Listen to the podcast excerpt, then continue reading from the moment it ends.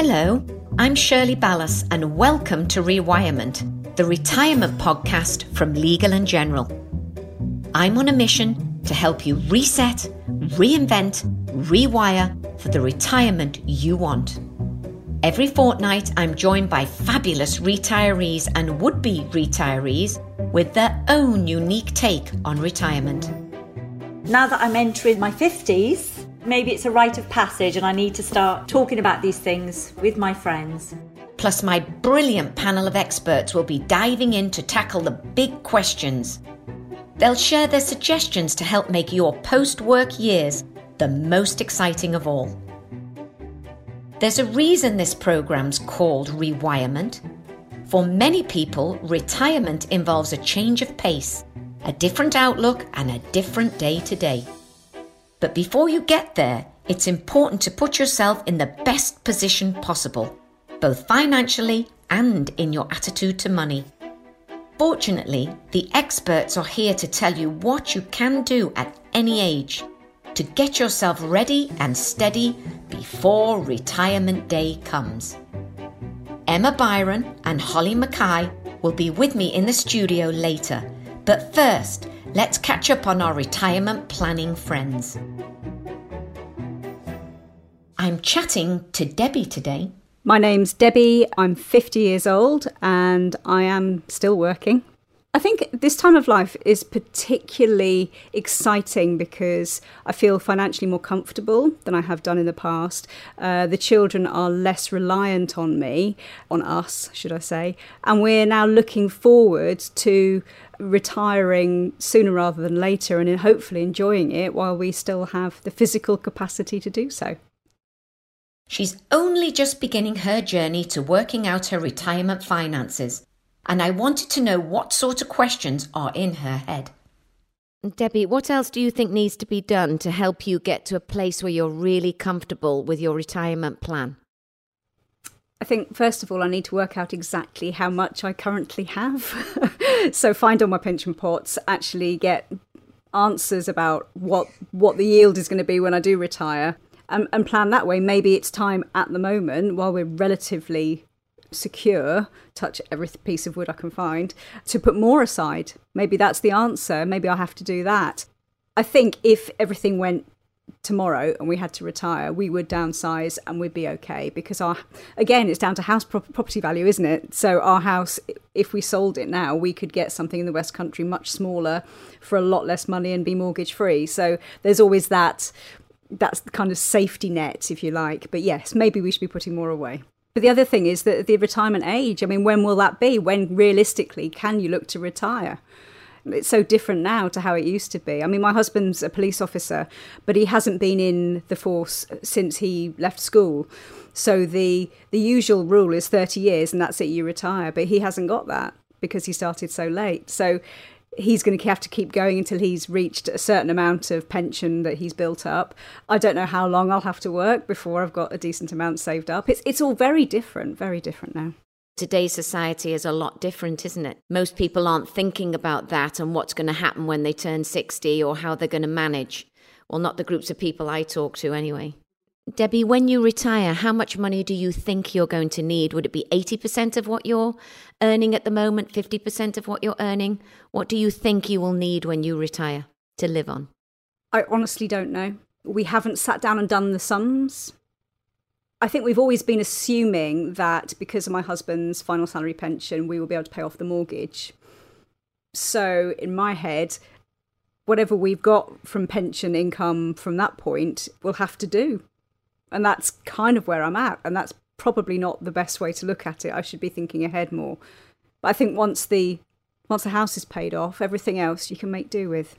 I'm in a situation where I, because I've worked in so many different places, I've got lots of little bits of pension and savings and stuff all over the place. And quite recently actually i tried to get it all in one place and i'm still doing that and i'm I, I, absolutely hear you. It is so important for everyone to know where everything is because if i can't keep track of it no one's got a hope when i go. That's exactly what i'm going to do as well. Debbie is it good to talk about money? Are you comfortable talking about money with your husband and your children Yes, very comfortable talking to my husband about it. That's that that's absolutely no problem at all. I think as a society we don't really talk about money, especially retirement and the savings and insurance and things like that. As you said, it, it goes back to death, doesn't it? People don't want to talk about that kind of thing. But I think that people should talk about it. I actually had a financial advisor in my very first job, so I was 21 and he came in and he talked to me very very rationally about what I ought to be doing at that stage. And of course, I didn't, but I did make a start. And I think the more people that know about that early on and actually take it on board and listen and, and do something about it, they'll be in a much better position when they get to retirement. Is there anything you would change moving forward? Yes, I think I'm, I'm probably going to consider my kids more. It is a completely different state of play now with the kids growing up and getting onto the property ladder. So, Debbie, what are the most pressing questions you have around financial planning for retirement? And what questions do you think others will also be confused over?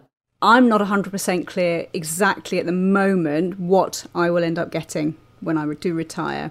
And I, and I I'm aware that things change as as life goes on and, and rates change and go up and down and investments change bearing in mind I have quite a few different pots of money in different places, it's not 100% clear what I'm looking at. I'd like a little bit more education, really, and to understand more what each of these pots of money does, how it performs, and what the effects of different things in the economy is going to have on it. Colin and Tracy are still working, but have a few options on their plate. I asked them to compare notes on where they seek advice. In the past, I have spoken to an independent consultant many years ago, actually, and I think that was recommended through a friend. But I think my current context at the moment, I haven't really sought advice in terms of where I'm sitting now because it was a few years ago. I probably could go online and get some advice via the teachers' pensions, government pension, and maybe get in touch with people there to find out a bit more about what it's going to look like and what my options would be.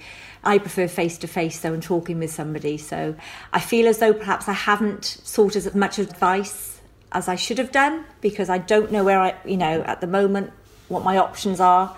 I would probably go back to teacher's pension and maybe try and get another independent financial advisor perhaps to talk about ways forward and what it will look like in the future. And surely there must be some sort of badge of, you know, that they would be accredited to or signed up to to know that they are a good financial advisor providing robust advice and legal advice to you. Now, I don't usually talk about such matters with my friends, but perhaps we should, you know, now that I'm entering the, you know, my 50s, it's kind of a right maybe it's a rite of passage and I need to start talking about these things with my with my friends. I mean, you don't have to tell them what you're worth. You don't need to say how much money you've got or what you're thinking about investing. You can just have a conversation about investment, about pension policies, about the future. What did they do for their children? What are they thinking about doing for their children? You know, what are they leaving? Or, you know, talk about the mortgage. Is it paid off? Isn't it paid off? I think the more that you can communicate, the easier these decisions are to make. Talking about it is only going to help, isn't it? Colin, where do you seek your advice when it comes to your pension plans? Do you have anybody special, anybody in mind? I did have when I first set up the the schemes when I first started my limited company. Uh, there was a financial advisor who'd been recommended to me by a friend who was just round the corner from where I worked, and I worked there for about seven years. And it's probably it probably isn't a coincidence, but when I left that organisation and went somewhere else 80 miles away, it was never convenient to just pop round and see the guy to talk about where we're at. Do we need to replan things? Do I now need to take out this sort of insurance plan? How my pension going? Although he was only ever on the end of a phone, this was probably still pre-mobile phone days. So yeah, he he was good. What actually happened was that fairly soon after I took out some of the schemes, a lot of consolidations and mergers and acquisitions took place. So it seemed like every time your plan settled down, it then got acquired by somebody else, and then they two years later somebody else acquired it, and so it got to the stage where you thought, well, I now don't know whether that's the plan that's suitable for me. So that's probably about the time that I stopped contributing to them, and since then, I've generally done all the research myself, a lot of homework, very rarely rush into making any decisions of that type. My friends and family are telling me I'm a bit of a sort of spreadsheet nerd in that I put all the information into spreadsheets, analyse it, and that's how I make my decisions. Remember David and Marcus, our choir singers? David retired after a career in finance, but Marcus is still working in his own business. I asked them if they prefer to educate themselves or take advice from specialists. David was first to answer. I mean, because I've been involved in finance and I'm interested in it, I was never likely to ignore this field. But when you're busy and you're working all hours, you know, in practice, you don't do much more than make cursory checks on uh, statements that, that come in. And uh, when I look back at information that I've received when I've left jobs and so on, that uh, there have been quite a lot of errors and inconsistencies in those which I didn't pick up at, at the time. So, you know, it is uh, much more, you know, recent, I would say, from you know, perhaps my mid 40s onwards when I started to sort of look into a little, little bit more detail. But, you know, I'm still learning. My wife is not particularly engaged, and she didn't do a, a sort of frontline role. She was uh, secretarial for the general management, and I think it's it's fair to say it is more linguistic than numerate in terms of her her skill preference. So I involve her in the decisions, or I tell her what I'm planning to do, but she really does leave it to me.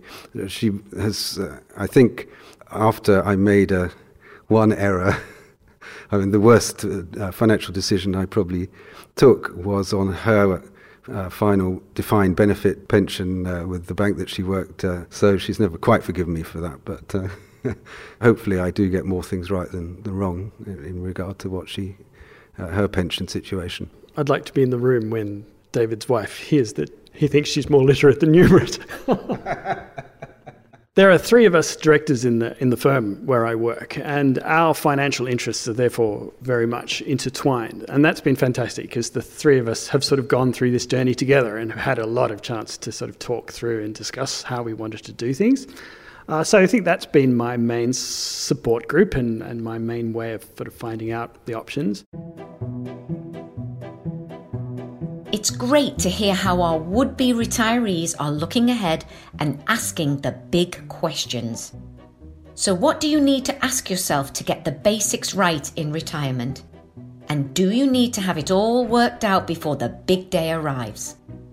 I'm joined once more by Legal and General's Emma Byron, Managing Director of Retirement Income, as well as Holly Mackay, founder of Boring Money. What a dream team to give your financial planning a boost. Welcome both. Emma, for some people, their retirement might be almost as long as their working life. When do you begin to even work out the numbers for that? I think I think if you look at it in that way, then it feels like a sort of insurmountable task really to undertake.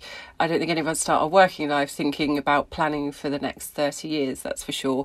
Most of us all work out what we're going to be paid, and then what that means we can afford in, in rent or mortgage, and and how many times a week we can go out. So I, I think people should try not to see it as something completely different to that. You know, the the first step is really to understand the assets that you've got, what retirement income sources you might have. So get your house in order, think about all of those sources of assets, think about, you know, maybe consolidating your pension pot so you've got all of that information in one place to make it easier to manage. The government certainly offers a very basic tracing service for lost pensions, but we'll, also at Legal and General be launching our own tracing service later this year, which will help people to do exactly that find everything they've got, put it in one place. I'd always say, though, it's not just about what you'd consider to be retirement assets, but also any other assets that you have, like bonds or savings accounts, ISAs, etc. So, in the same way as you, at your start of your working life, would be thinking about what money you're going to have each month, it's the same thing really for retirement, getting that in order. And then you can start thinking about you know different range of scenarios. None of us know how long we're going to live for or how long we're planning for or therefore how long that those uh, that money needs to last you. So rather than try to pin your pin yourself on the average life expectancy i don't think any of us would consider ourselves to be average. Uh, i think it's about looking about a different range of scenarios you know how would you manage if uh, you live to you know 110 versus if you live to, to 80 and and think about it in that way rather than trying to pin yourself to a single lifelong plan. Okay. Do you have to have it all worked out in your 40s, or can you adapt and change your plans as you go along? Well, I, would hope you don't have to have it all worked out in your 40s. I'll be 40 in a few months, and I certainly haven't got life all worked out, that's for sure. Um, so, you know, I, I, think as you approach your 40s, it's, it's a good time to be thinking about it. You want to make sure that you are thinking about retirement early enough on to, to, to make sure that you, you save enough money. And also, I think that people get familiar with some of the concepts and the products and so on that you might want to use in retirement. The earlier you do that, I, I think the, you know, the, the easier it is when you come to retirement doesn't feel like such a daunting decision if you've engaged with your retirement savings um, much, much earlier. Um, in terms of if you end up living longer than you expected, again, it's about, I think, scenario planning, thinking about if you did live longer, is there a different source of asset that you might want to draw down on? So perhaps you'd want to use your, your housing equity, for example, um, as a backup plan if you uh, run out of money or you live longer than you expected. And then obviously having some form of secure, guaranteed income through retirement, such as an annuity or a defined benefit pension, if you're lucky enough to have one of those, also will just give you a bit of peace of mind that you will have sufficient money to, to at least meet your basic living needs. Lots of notes there. Holly, what sort of people do you get coming to you for help with their retirement finances? What are the most common questions you hear? We get all sorts, is, is the uh, honest answer. We had about half a million people on our site last year, from people with millions of pounds to invest, looking for tips, um, to people who had £20 a month to, to save into an ISA, so all sorts. What I would say is amazing, you know, pretty much everyone I ever talk to about money secretly feels really stupid about it they kind of assume that everyone else is smarter than them, better at maths than them, richer than them, more organized than them. So I kind of tend to spend a lot of time saying to people, it's not that you're dumb, it's it's that the industry explains it in such a boring and a complicated manner. So I kind of try and put people at ease. This is this is baffling for, for many of us. Uh, the, the most common questions I hear, I think, are sometimes it's just like, where the hell do I start? Like, should I be saving into an ISA or a pension, or, or what do I do there? Risk is a really, really common question. People saying, How much might I lose? Actually, is the thing that most people start off wanting to know. How much could I make? And then, kind of around retirement as well, people even ask, you know, when can I retire? As if that's the job of a of a pension company to tell them that. It's it's I think because it's such a baffling area, people expect that someone's going to tell them what to do. So it's trying to sort of work people, work with people to help them understand the choices that ultimately are theirs to make. Of course, when you retire is is up to you, and as we'll go on to discuss, I suspect, you know, dependent largely on how much money you've got saved up, but also on what you want to do. We heard a few different experiences of advice from our rewirees. What would you recommend in regard to advice? I think it's difficult. I mean, the reality is that advice still can be quite a tainted brand, and lots of people don't trust financial advisors. But the, the world has changed over recent years, and there has been a, a, a split now between advisors kind of getting any sort of financial encouragement to recommend any particular brand. So that sort of bias that was there in the past isn't there anymore. And I think in general, the profession is a lot tighter, a lot better than it used to be. Something else other people don't really know is that you can pay on an hourly basis for financial advice. You don't have to lock yourself into a lifelong relationship. And fees, you know, range from about £150 an hour to £200 an hour. So sometimes if you just want a steer that you're not doing anything daft, you might be able to look at that as an option. And there are other services. One I think is quite interesting for people coming up to retirement is called a cash flow modelling service. Now, this will set you back typically about two or three thousand pounds, but you sit with an advisor and you say, This is how much I've got, and they work it through with you and effectively see if your plans are affordable or whether you're likely to run out of money or, or not. So, you know, there are bite sized ways you can get financial advice without having to think that it's an ongoing relationship for life. Emma, from your experience, what do you think are the common pitfalls people have in terms of their mindset? For example, do people assume they won't live as long as they do? Do they overspend in the first few years? I think the the first mistake people often make, or the, or the, common pitfall for people, is that they they've put their head in the sand. They're, they're scared to think about retirement. They don't understand the terminology. People do have to kind of bite the bullet and, and spend a day really thinking about retirement and trying to understand it. And there's lots of tools out there and information out there, you know, from, from the government in terms of pension wise, and also, you know, on providers' websites and, and so on. So I think the second one, as you mentioned, people do underestimate how long they'll live for. Often people will use an indication of, you know, how long their parents have lived for for and, and, and expect that that's how long they themselves will live for. But as as we know, you know, people are living longer and longer thanks to medical science um, and healthier lifestyles and so on. Is much uh, more related to education, you know, socioeconomic factors uh, lifestyle factors. You know, do you drink lots? Do you smoke? None of us are average. You know, looking there's life expectancy calculators out there that would allow people to plug in some information and see how long they are expected to live for. But by definition, that's that's an average. Um, so some people will live for a lot longer than that, and some people for less time. So I think around that point, it, it would be back to I think it's planning for, for different scenarios and really thinking through if you were to live significantly longer than you expected, how would you manage that? I think in terms of overspending in the first few years, that there's a mixture of, of evidence around that. We we see and we expect that you know sort of the jubilation, excitement of being retired, off you go on on many cruises and uh, fulfilling the travel desires that you might not have been able to do when you're retiring, or you know giving uh, grandchildren money, etc. Um, there you have access to this additional funds. So I think there is definitely a risk that people fall into that trap. But saying that, you know, as long as you've thought a little bit further ahead and you still despite that perhaps excessive spending in the first few years are comfortable you have enough to, to last later that's not necessarily uh, something you can't do but again it's just about thinking through um, and, and, planning for the different options and having some flexibility um, in your in your spending and I think, like you said, it's also, I mean, I find it's difficult to even talk to my, it's difficult. People don't want to talk about finances, but it is a subject that needs to be pushed and you have to talk about it, I feel agree. I mean, from my perspective, I think it's the the last remaining taboo in the world. You know, people are much more open about sex and different things like that, but um, money is really the last taboo. People don't discuss how much money they earn. People don't discuss what savings they have, even with with their closest family. And really, you know, it is something that that needs to change. Not that means people have to go around shouting about how how much um, they're worth, but certainly they need to be able to to discuss that in order to make sensible decisions.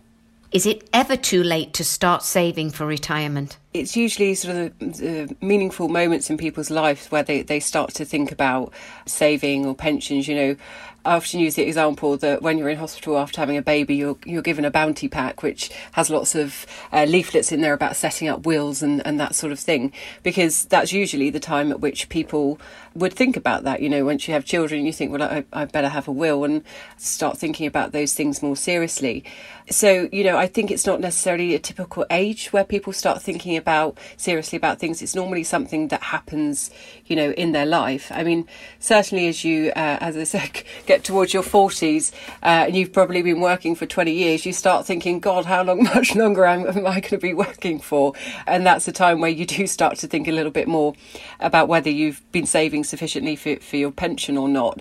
And I think definitely people approaching their 40s should be encouraged to sort of take a financial MOT, if you like, and, and look at what they've got today and are they saving enough? Because at that age, you've still got time to, to correct the amount you're saving if you've been under saving up until that point. So you, have got time to, to improve it and, and make sure you're going to have the retirement that you want. Lots of people don't save nearly enough into their pension. What are the options when there won't be enough to live on when they retire?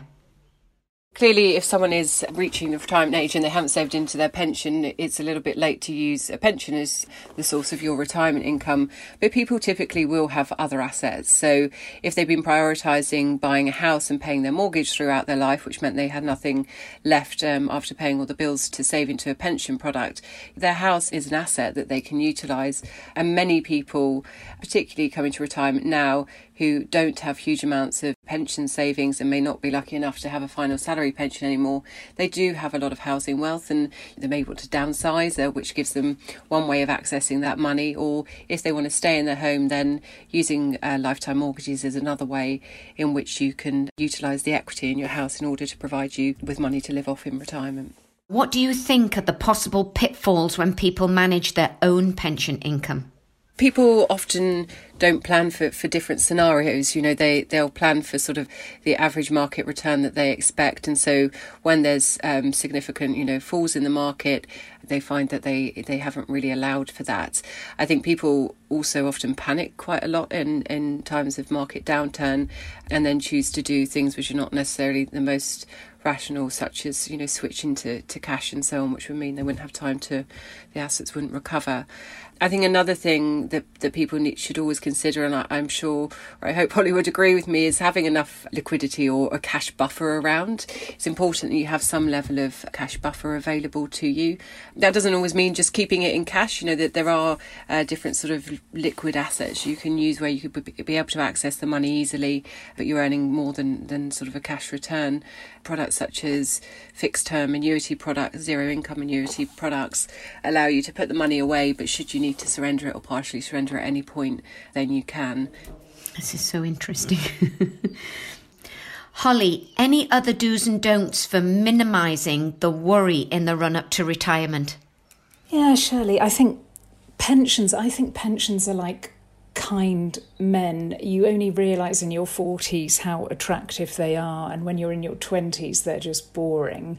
Um, most of us will always look to our retirement and think, golly, I wish I'd done more earlier, I wish I'd studied. So I think we just have to get over that and, and park that. We are where we are.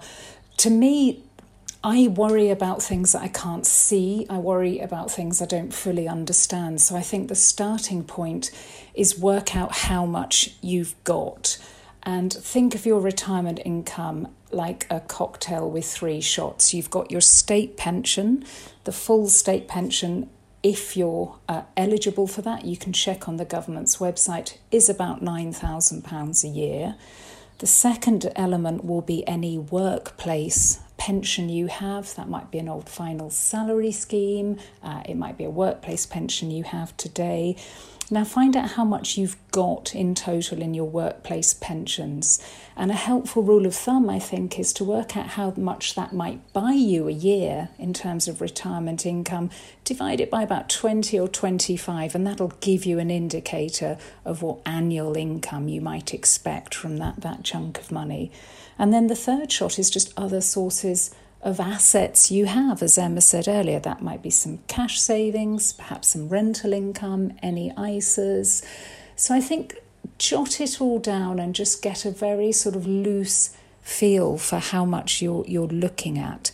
Then when you actually can compute that and see it in front of you, then you know what your options are and and you know, we don't have endless options. And, and for most of us, if the numbers written down in front of us don't look appealing, our options are either to spend less or to delay retirement and consider some sort of part time working or indeed sort of delaying retirement entirely for a few years. But I think we've always got to start by just trying to get a sense in our head of what that number is and trying to work through it. I would say as well, pension wise, is the government's um, free sort of source of, of help. Um, and guidance for people on this, you can phone them up. They can't tell you exactly what products to buy, but they can give you a very good steer and talk you through all the tax consequences and all the jargon and all the gobbledygook around it and help set your mind at ease a bit. What if someone has a one off expense they want to make happen, like a big bucket list holiday? Oh, doesn't that sound great right now? I'd love to go on a big bucket list holiday right now. I think the only thing I think when it comes to um, pensions and re- retirement income, there's a sort of I've seen it with many people that perhaps don't trust the financial services industry or they feel nervous. And for some people, there's a tendency, as soon as you can get your hands on your pension, you kind of want to take it all away and, and stick it under the mattress and it's mine and it's in my control now. There can be disastrous tax consequences if you rip great big sums of money out of your pension. Do read up on it consider even taking one off financial advice or at least make sure you check out the tax consequences because I've seen lots of people get burnt that way. Emma, can you summarise for us the steps people should take when thinking about how to use their money in retirement? Presumably, they need to start by working out exactly what they've got. Yeah, abso- absolutely. So I think there's probably four main steps. The, the first being really find out all of the assets that you've got. The second thing, uh, and this this should be quite obvious to people. You know, most people budget on a monthly basis and, and know how much they need to cover. You know, rent, mortgage, food, bills, etc. So working out that your basic necessities, I think, is is the next is the next part. And then, you know, I think trying to plan what your expend other expenditure, sort of non-discretional spend, would look like for 30 years is a near impossible task. So I'd say, you know, think about that maybe over the next five years, you know, how, how many holidays do you think you'll go on? How often do you think you'll go out for, for meals with friends, family, and so on? So, so what's that sort of non discretionary spend that, that you would need? What sources of income have you got that you're definitely going to get for the rest of your life, um, irrespective of how long you, you are going to live? And is that enough to meet those basic needs that you've set out in the second step?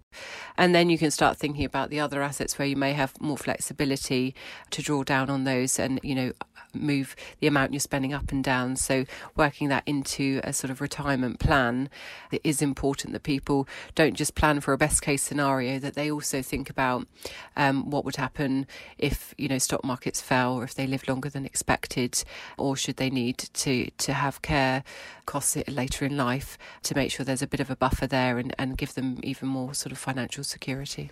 Gosh, I'm just, I should write a book on this. I feel so educated. Well, there's a lot to think about, but great to know you don't have to have it all figured out in one go. I hope that's helped you map out the path to planning your finances and staying on top of them between now and retirement. You can find out more about retirement planning at legalandgeneral.com slash retirement. Next time, we're looking at what to do when you actually get there and how to enjoy the lifestyle you've dreamed of in your retirement years. Subscribe on your podcast listening platform. You'll get it on your device as soon as it's available. Thanks for listening. I'm Shirley Ballas, and I'll catch you next time.